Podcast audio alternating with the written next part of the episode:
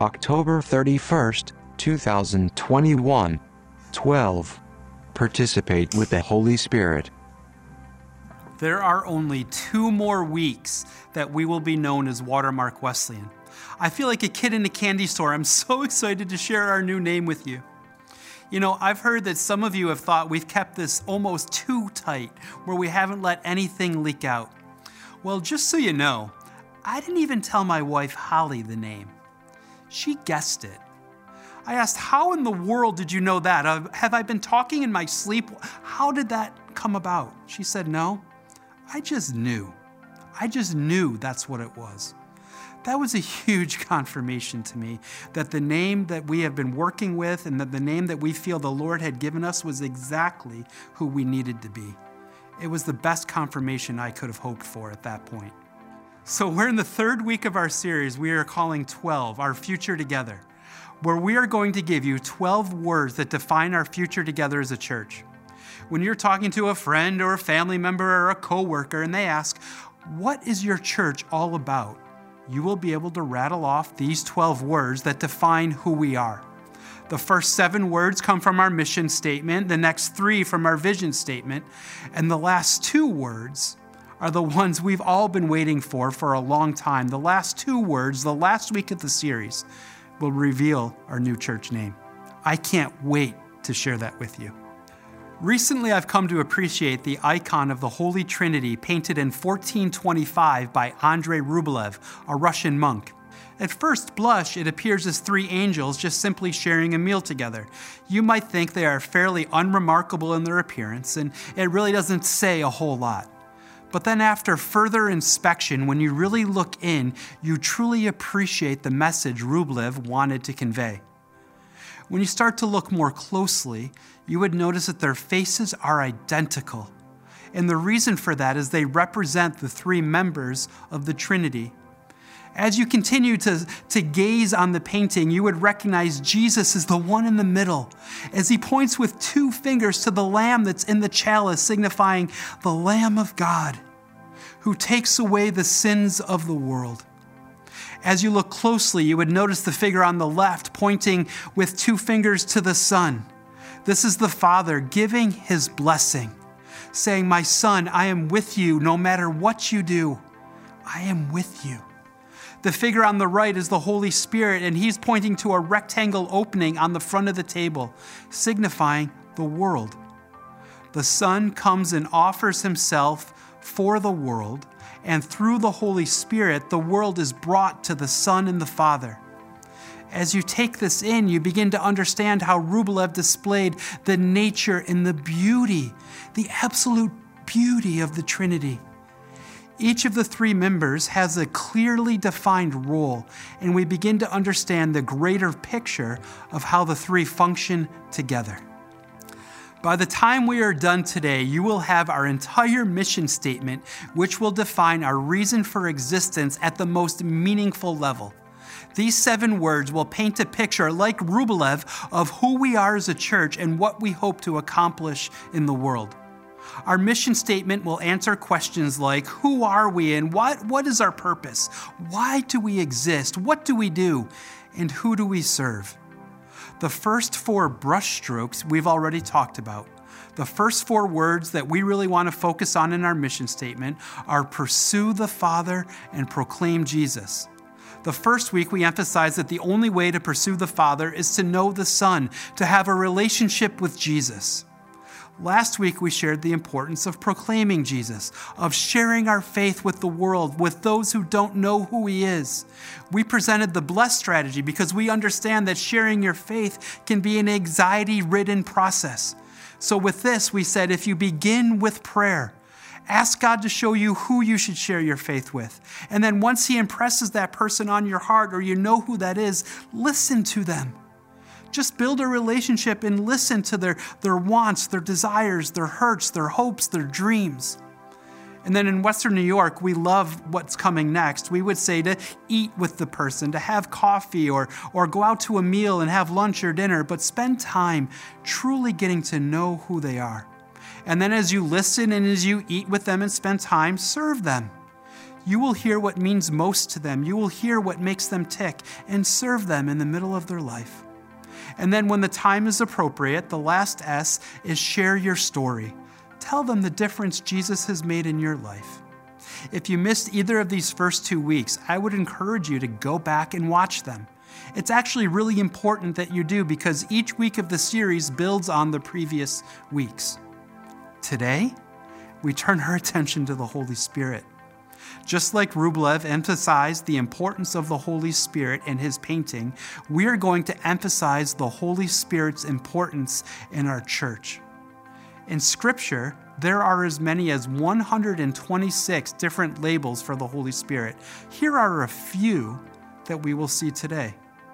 Often the Holy Spirit is referred to as the advocate, the one who pleads a cause to another, and the Holy Spirit pleads our cause to the Father. We will see that sometimes the Holy Spirit is referred to as the Spirit of Jesus, and how the two are one and the same. And then we will see how the Spirit is referred to as the Spirit of truth. In a world that feels so void of truth, the Holy Spirit guides us into all truth. He will tell us what is to come, and He just gives us the sense of knowing what is right. The Holy Spirit has a much larger role in our world than any of us can know. And my prayer for you this morning is that you will leave with a greater understanding of the Holy Spirit's role in your life and in the life of our church. Today, today, we will explore the incredible gift the Father has given us in the Holy Spirit. Let's pray. God, we thank you for this morning and this chance to learn together. And as we talk about the Holy Spirit, as we learn about how the Spirit works in our lives, how He works in and through us, I pray that you would open our eyes, ears, and hearts to what you might have for us today. And that all of us would leave here changed because of what you did in our lives. And I pray these things in Jesus' name. Amen.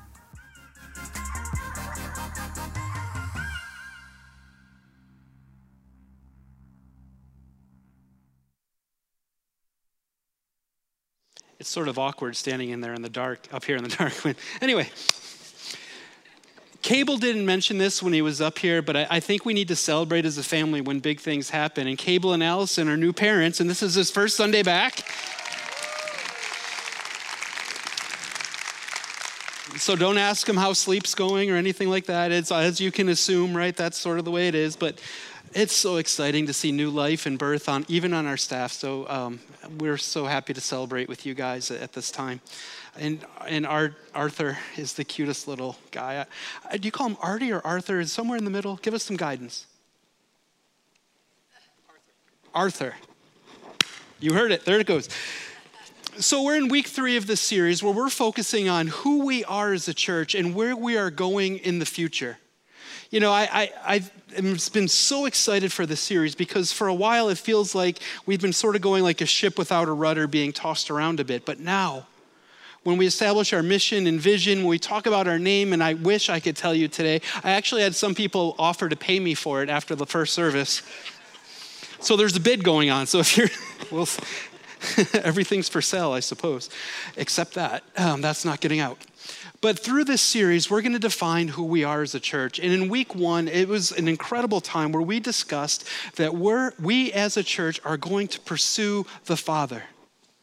In our lives as individuals, as we gather corporately, we're going to be about pursuing God, pursuing the Father. And then after we're pursuing him and we, he's alive in our hearts and our lives, then we're going to proclaim Jesus to the world. I don't know about you, but I have people in my life who desperately need to know what I know about Jesus. And we're going to continue to talk about how God has placed us in their lives to be the hands and feet of Jesus, to tell them about salvation, the, the keys to life, and what really matters. And today, like I said up just a moment ago, we focus on the Holy Spirit. You know, the Holy Spirit was present in creation. In Genesis 1 1, after the waters were formed, it says the Spirit was hovering over the waters. So, from the very beginning, the Holy Spirit has been present. And throughout the Old Testament, through particular people at particular times and particular tasks, the Holy Spirit was present to them. As God needed people to act, He would empower them with the Holy Spirit. But then something incredible happened at Pentecost. As the Holy Spirit descended on the disciples like tongues of fire falling from the sky, I wish I could have seen what that was like and gave them the ability to speak in other tongues that were not common to them in this incredible moment. But what happened at Pentecost is the Holy Spirit became available to everybody, to everyone. In all places, everybody who called on the name of Jesus and followed him with his whole heart, soul, mind, and strength had the Holy Spirit available. And that's you and that's me. In the world today, we have the ability to, to walk through life with the Holy Spirit. And many Christians are actually very unaware of that. Many churches like ours typically don't speak about the Holy Spirit, but when we do, we understand that there's this unbelievable spiritual dimension to our faith, that the Holy Spirit empowers us to live differently in this world. I don't know about you, but as I live in this world, I don't want to live like everybody else. Not when I have the Holy Spirit, and we'll see in just a moment, I'm, this is a spoiler, not when we have the Holy Spirit who lives in us. We should be different. We should walk different. We should talk to other people more kindly and be more engaged in our world in a helpful manner. With the Holy Spirit alive and well in you, in me, we should be the most sought after people in the world because the living God is alive in us. The Holy Spirit empowers us to live differently than other people in the world. And when we understand that, it changes just about everything about our lives. And, and don't feel bad, the disciples didn't understand this at first. They didn't get the power that the Holy Spirit would, would be in their lives, and they didn't really understand until Jesus sat them down and told them exactly what to expect. And today we're going to look at some of those passages where Jesus promises the Holy Spirit to his disciples, where he tells them what's coming, where he tells them what they're going to be able to do because the Holy Spirit has come to our world. So if you have your Bible, you can open to John 14. If you have your Bible app, you can scroll through and get to that right now, or it'll be on the screens behind me. But John 14, starting in verse 15. This is Jesus talking to his disciples. If you love me, you will obey what I command. And I will ask the Father, and he will give you another counselor to be with you forever, the Spirit of truth. The world cannot accept him because it neither sees him nor knows him, but you know him, for he lives with you and will be in you. I will not leave you like orphans, I will come to you. In this verse, Jesus makes three promises that I think are very important for us today. The first, he tells his disciples that the Holy Spirit will be with them, catch this, forever. He will never leave. If Jesus says it, we can believe it to be true. The Holy Spirit's presence in our world will be there, as he said, forever. You know, now Jesus couldn't be here forever, and obviously when he was, he ascended into heaven, and, and he wasn't here forever, but the Holy Spirit is. Everywhere we look, from generation to generation, from century to century, the Holy Spirit will never leave. He'll be here forever. The second thing we get from that verse is He will be with us. The ESV says He dwells with you, He'll be all around. Everywhere we look, impacting the world. Everywhere you look, in nature, in people, every situation, whether you see Him or not, the Holy Spirit is present. As I think about that and ponder that, sometimes I want to say, Where are you? Where were you in the middle of COVID? Where were you in all this? Why does this make sense? Where are you in our world? But He is there whether we see Him or not, and He always will be. We just have to have eyes to see and ears to hear. We have to have hearts that are ready to accept what He's doing. We have to be ready to understand that He is alive and well in our world, and He is everywhere. And the third promise is better than the first two. And this one, when I first learned it years ago, I, I had a pause for a moment because I said, Really? Is that true? Can that really be the case? Because the third promise is, He will be in you. That's right, Everywhere you go, the Holy Spirit goes with you. Just play this out for a moment. If you're a follower of Jesus, if you've asked Him to be your Lord and Savior, the Holy Spirit lives in you. He knows every thought that goes on between your ears, He knows every word that comes out of your lips. He knows every action, every thought, everywhere you go, everything you do. He is well aware because He is in you. That can be frightening, or it can be the most beautiful truth that you'll ever understand because you're not alone. And sometimes in this world, we feel utterly alone, like nothing makes sense. And everywhere we go, we just see nonsense and destruction, and it's just painful to look at. But when you understand that the Holy Spirit lives in you, His residence is in your heart, in your very being,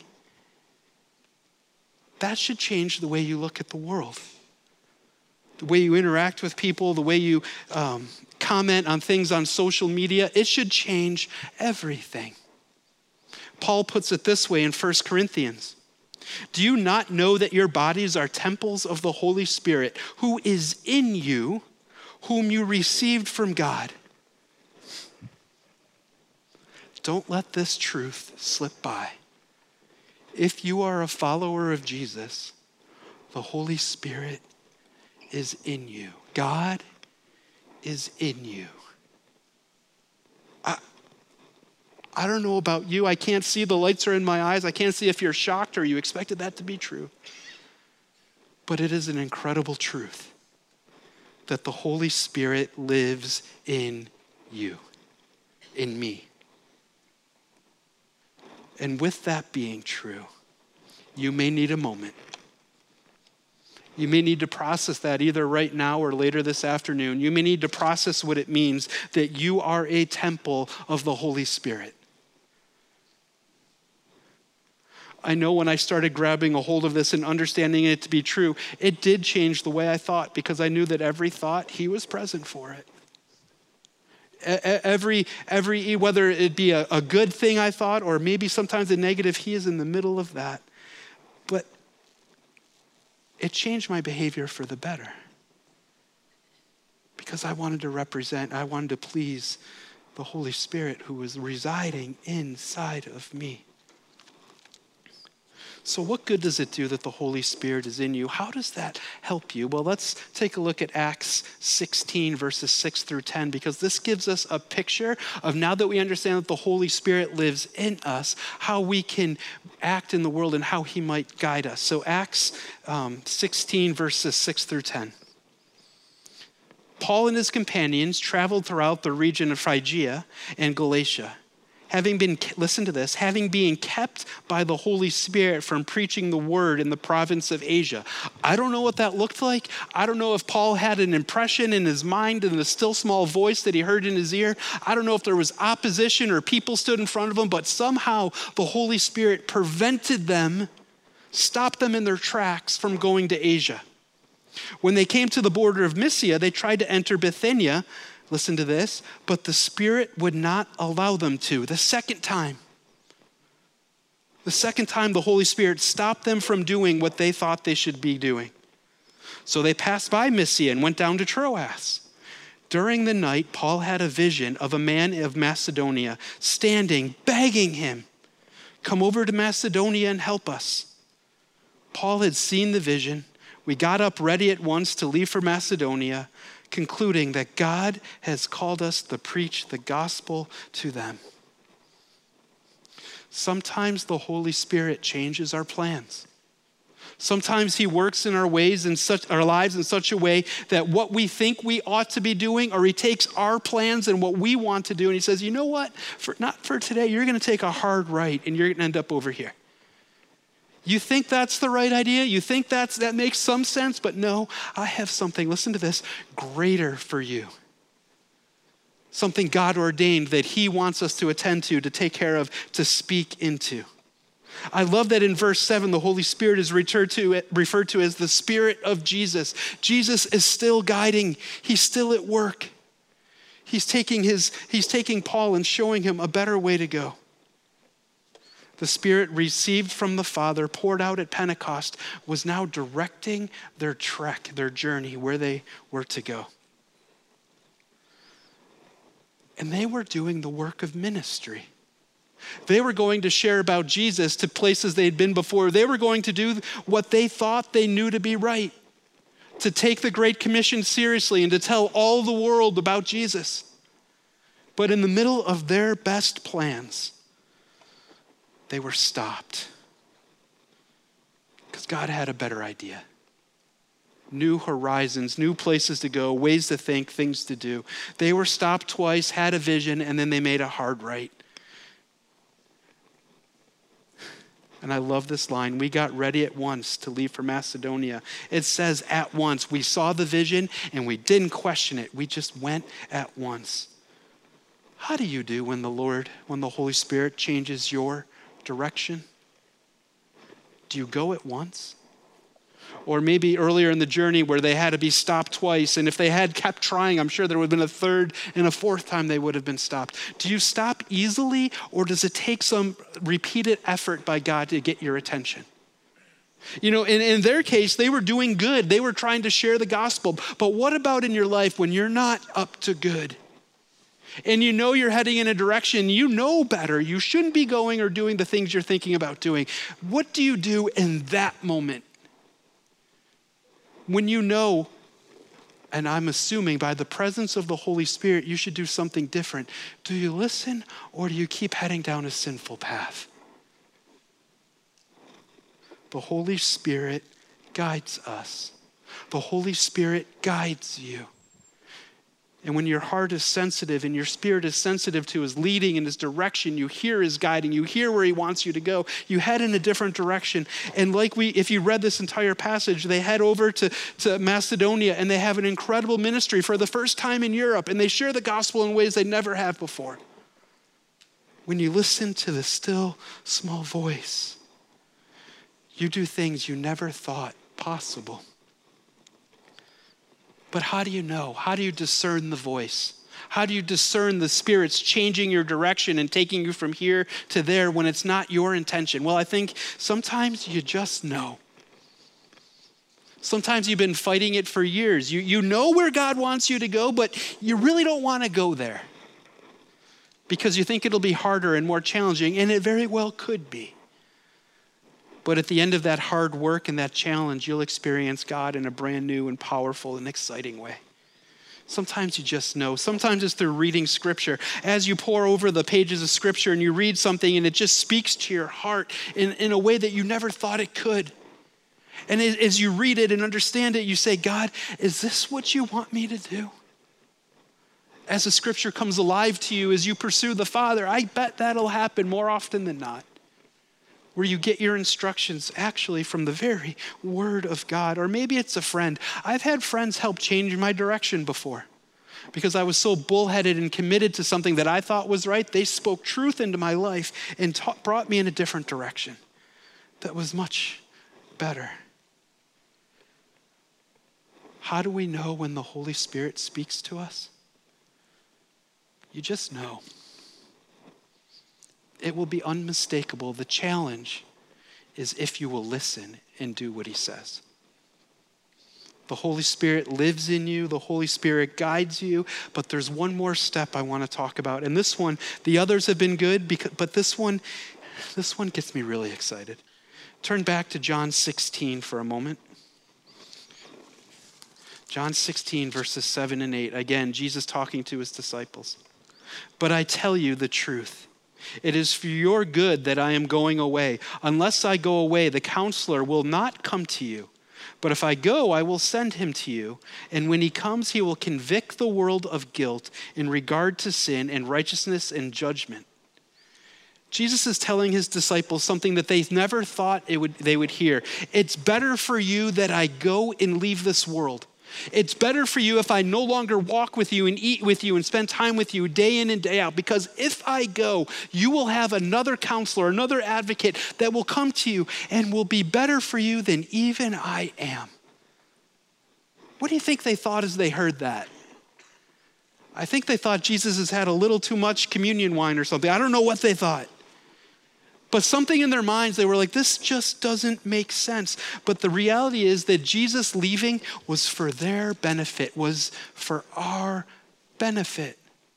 But why? Well, have you ever, parents, remember when your kids were toddlers? Remember that? Everywhere you went, everywhere they went, they'd look back over their shoulder for approval, making sure that mom or dad was giving their stamp of approval when they were going and doing just about anything. And sometimes, as parents, if they were heading in the wrong direction, if they were heading towards a cliff, what would you do?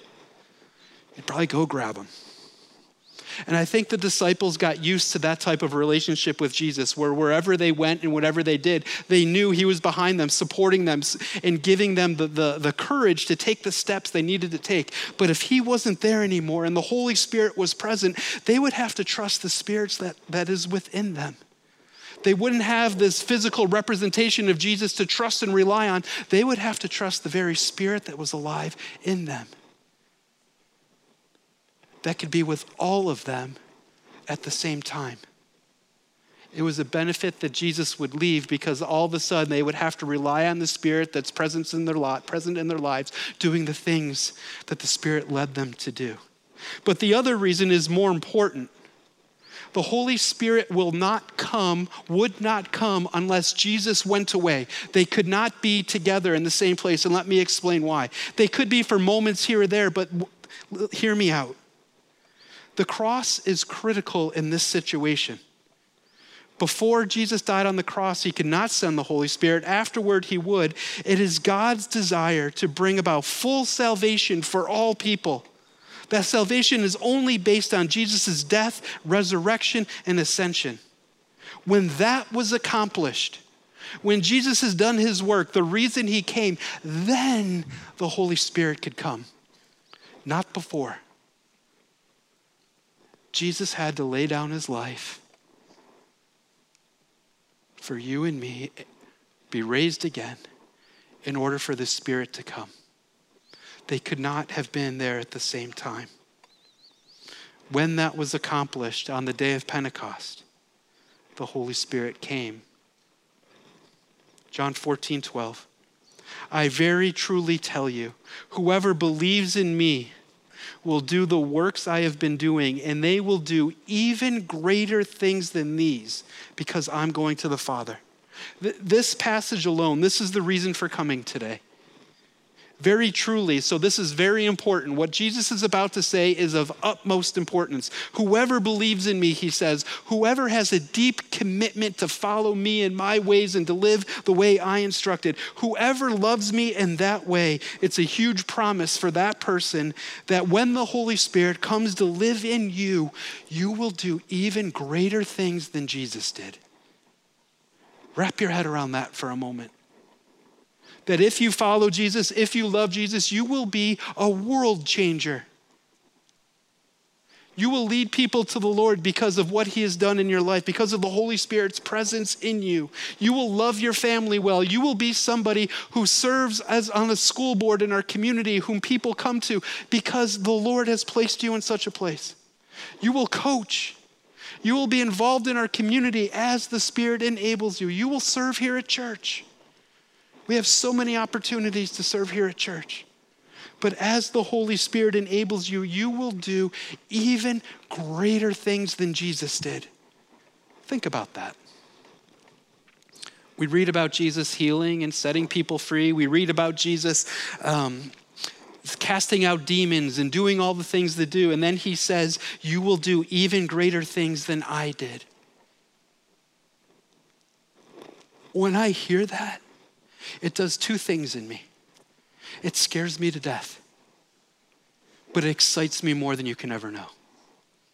It excites me because as I live out my faith, God will work through me to change our world. As you live out your faith, God will work through you to change your world. At work, at school, in your family, in your neighborhood. At the day of Pentecost, when Peter stood up and spoke, thousands of people responded to the gospel message. That's more people that responded and accepted Jesus than his whole time during Jesus' earthly ministry. That's greater things.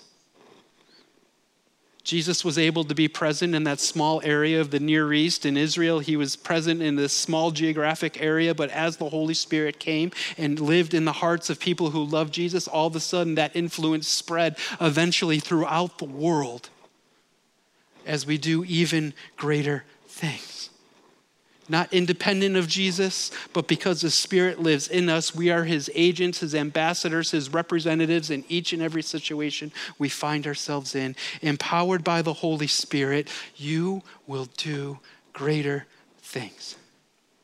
Does that excite you? When I hear that and understand that, I, something in me just wells up. As a church, we will do greater things. As an individual, you will do greater things. It's a promise to hold on to. It's helpful. This is the last line of our mission statement. It is helpful to know as we participate with the Holy Spirit, we will do greater things. The Holy Spirit lives in you. The Holy Spirit guides you. And empowered by the Holy Spirit, you will do greater things. It's the Holy Spirit who arranged a chance meeting between Philip and an Ethiopian official, prepared Ananias to accept Paul when he came as a, as a persecutor. The Holy Spirit prepared him to receive him and persuaded Peter to visit the house of Cornelius, a Gentile military official. The Holy Spirit made those things possible. It's the Holy Spirit who guides Paul to unexpected places on his missionary journeys, who eventually led him to Jerusalem when everybody told him not to go. He didn't listen to people, he listened to the Holy Spirit. He participated with the Holy Spirit. Through Acts, the Holy Spirit initiates, empowers, directs, and sustains the church's mission. That is why we feel it's so important as a church to participate with the Holy Spirit to listen, to have eyes that are ready to see what He's doing in the world and to respond. The Holy Spirit lives in you and guides you, and He will empower you to do greater things. The Holy Spirit lives in you and guides you, and He will empower you to do greater things. Don't ever forget that. Our mission as a church is to pursue the Father proclaim Jesus, and to participate with the Holy Spirit. Simply put, if you attend here regularly, we're going to encourage you all the time to, to pursue the Father, to look at God, to wrap your arms around Him, to try to get as close to Him as possible, to spend time in the Word and prayer and worship in your community group, to grow, to pursue God with all of your heart. And the only way to do that is through Jesus.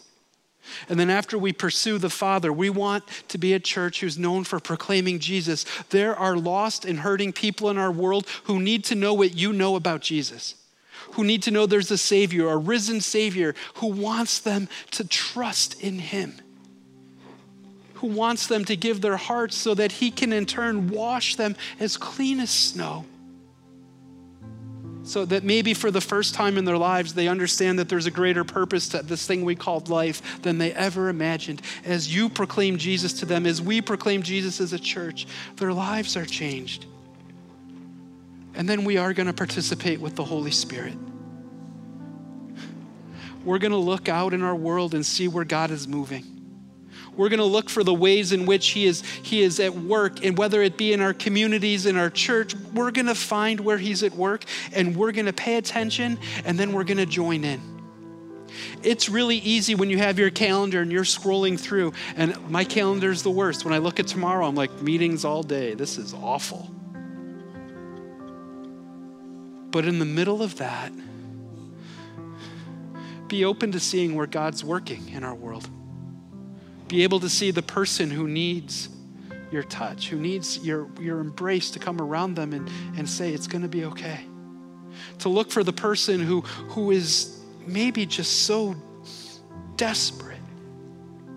You say, that's okay, I'll, I'll put my calendar off to the side, I'll blow that off because this is more important. But that we look for those places in, in which the, that God wants us to move and we join in that's the kind of church I want to be. It's not good enough to come here on a Sunday to sing a few songs, hear some of us speak for a few minutes, and then go home and live your life. I hope these times of worship are meaningful to you, but there's so much more available to us as followers of Jesus. There's a whole world out there for us to impact. And as we come here and we learn and we grow together, this is important to have fellowship, to shake hands, to hug one another, to be together as a body is important so that when we walk out of those doors, we're ready to serve and participate with what the Holy Spirit would have us do in the world. So that we're ready to make a difference in the lives of those who are drowning in the tide of culture that is swallowing so many people right now. So that we can be a light in the world and participate with what God wants us to do wherever we go. So, going to work is no longer going there just to get a paycheck.